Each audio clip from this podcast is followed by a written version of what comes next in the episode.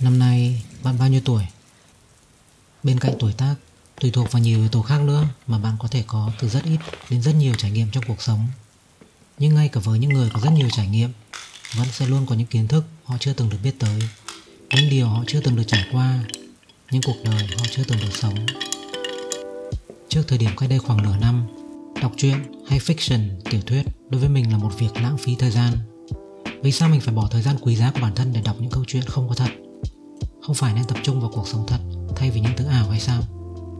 Nếu đã đọc thì nên đọc non-fiction để thu được những thông tin kiến thức có giá trị thực trong cuộc sống. Đấy là lý do suốt những năm tháng tuổi 20 mình gần như không đọc một cuốn truyện nào.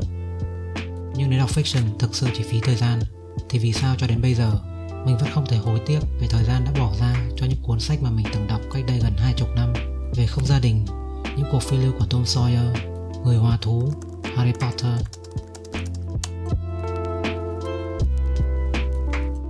Khi đọc một câu chuyện, một cuốn tiểu thuyết, có thể bạn không nhận ra nhưng bạn không còn là một người đứng từ bên ngoài nhìn vào nữa. Những câu chuyện cho bạn cơ hội bước vào trong đầu nhân vật nhìn thấy những thứ mà nhân vật đang nhìn thấy cảm nhận những thứ mà nhân vật đang cảm thấy. Nhưng vì sao bạn lại cần sống cuộc sống của một người khác lại còn là một nhân vật tưởng tượng? Mình vừa đọc xong cuốn Normal People tờ tiếng Việt là giữa hai chúng ta của Sally Rooney cách đây vài tuần.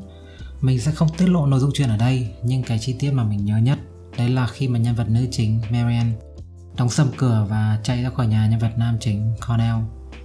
Bạn có biết cái cảm giác khi mà bạn có một người bạn, một người thân gặp phải chuyện gì đấy và người ta đang rất buồn và bạn khuyên người ta là hãy làm cái này, làm cái kia đi và người ta sẽ thấy khá hơn không?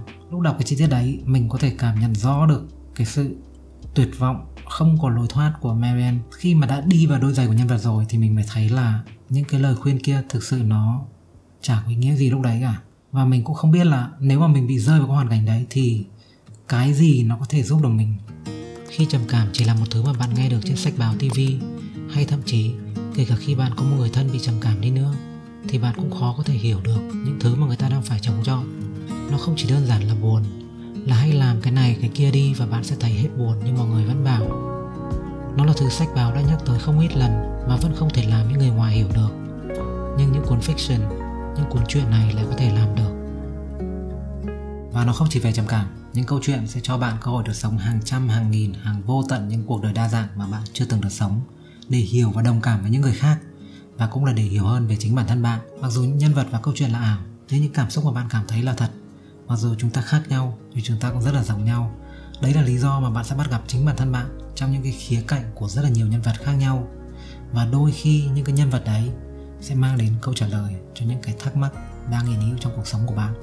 Những nghiên cứu khoa học đã cho thấy việc đọc fiction sẽ giúp con người tăng sự đồng cảm, theory of mind và tư duy phản biện. Trong đó, theory of mind là khả năng hiểu được rằng những người khác sẽ có suy nghĩ, kiến thức và cảm xúc không giống ta. Bằng việc hiểu được những gì đang diễn ra trong đầu những người khác, chúng ta sẽ có thể cải thiện được các mối quan hệ của bản thân. Hay nói cách khác, đọc fiction giúp bạn trở thành một người bạn tốt hơn, một người yêu tốt hơn một người con tốt hơn, người cha, người mẹ tốt hơn, trở thành một người tử tế hơn. Giữa sự sống và cái chết có một thư viện, và trong thư viện đó, những giá sách cứ kéo dài vô tận. Mỗi cuốn sách mang tới một cơ hội được thử sống một cuộc đời mà bạn đã có thể sống. Để biết mọi chuyện sẽ ra sao, nếu bạn đưa ra một quyết định khác đi. Bạn có muốn thay đổi điều gì không?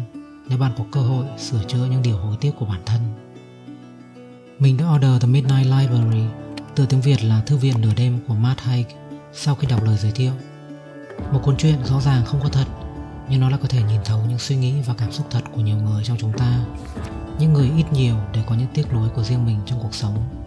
Đều có những lúc từng tự hỏi, không biết nếu trong quá khứ chúng ta lựa chọn khác đi, thì giờ mọi thứ sẽ như thế nào.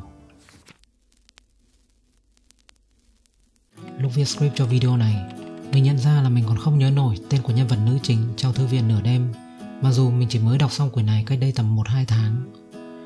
Mình từng muốn ghi nhớ tất cả những thứ mình đã đọc Nhưng sau này thì mình thấy việc đấy cũng không thực sự cần thiết. Vì dù mình không nhớ nổi nhiều thứ mình từng đọc Nhưng những ảnh hưởng của nó lên mình vẫn luôn ở đây. Như câu nói nổi tiếng của triết gia người Mỹ Ralph Waldo Emerson I cannot remember the books I've read any more than the meals I have eaten Even so, they have made me. Tôi không thể nhớ những cuốn sách tôi từng đọc cũng như những bữa tôi từng ăn. Nhưng kể cả như thế, chúng vẫn làm nên con người tôi. Bạn đọc một cuốn truyện mà học được cách đồng cảm với những người khác, kể cả khi bạn không nhớ nội dung chuyện thì cái sự đồng cảm với những người đấy nó vẫn nằm ở đây. Nó vĩnh viễn thay đổi quan điểm và cách bạn đối xử với những người đấy. Không vì bạn quên đi một cuốn truyện mà bạn cũng quên đi cái sự đồng cảm, cái sự tử tế với những người khác, những người mà trước khi đọc truyện có thể bạn đã hiểu lầm và đánh giá sai, đã vội vàng quy chụp. Vì sao lại có Hospital Playlist ở đây? Vì theo những nghiên cứu khoa học thì bên cạnh đọc fiction, xem phim cũng giúp chúng ta biết đồng cảm với những người khác hơn. Ngoài trừ xem phim Thái để học tiếng ra thì lâu rồi mình không xem phim gì trên Netflix nữa ngoài Hospital Playlist. Mình nghĩ lý do Hospital Playlist thành công là bởi thứ nhất, đây là bộ phim kiểu nhẹ nhàng đáng yêu, ngay cả những lúc kịch tính hay là buồn thì nó không quá là căng thẳng nặng nề, không có những nhân vật xấu đến kiểu evil hại người. Và thứ hai, đấy là một bộ phim về sự tử tế. Hospital Playlist cho chúng ta thấy cái bề nổi mà chúng ta vẫn thấy, để chúng ta có thể vội vàng quy chụp rồi đánh giá sai về người khác. Rồi sau đấy mới cho chúng ta thấy cái nhìn toàn cảnh về bức tranh, để chúng ta học được cách đồng cảm. Đây là một bộ phim về tất cả mọi thứ, từ tình bạn, tình yêu, tình cảm gia đình, đồng nghiệp, bác sĩ, bệnh nhân.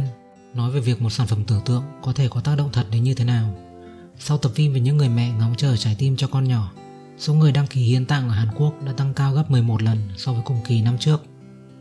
Đọc truyện hay xem phim còn rất nhiều lợi ích khác theo các nghiên cứu khoa học, từ giảm stress chỉ với 6 phút đọc truyện đã có thể giảm stress lên tới 68%, tăng vốn từ vựng, làm giảm bớt sự phân biệt sắc tộc. Mình nghĩ với cái sự đồng cảm mà đọc truyện có thể mang lại không chỉ là giảm bớt cái sự phân biệt sắc tộc mà còn làm mọi cái sự phân biệt định kiến về mọi cái sự khác biệt bất kể là ngoại hình, tuổi tác, giới tính. Mình hy vọng là video này sẽ giúp bạn mở trái tim ra về fiction nếu bạn cũng từng nghĩ đọc truyện, đọc tiểu thuyết là lãng phí thời gian. Còn nếu bạn đã và đang đọc fiction rồi thì mong là với những cái lợi ích đã được khoa học chứng minh bạn sẽ được truyền cảm hứng để sống thêm nhiều cuộc đời mà bạn chưa từng được sống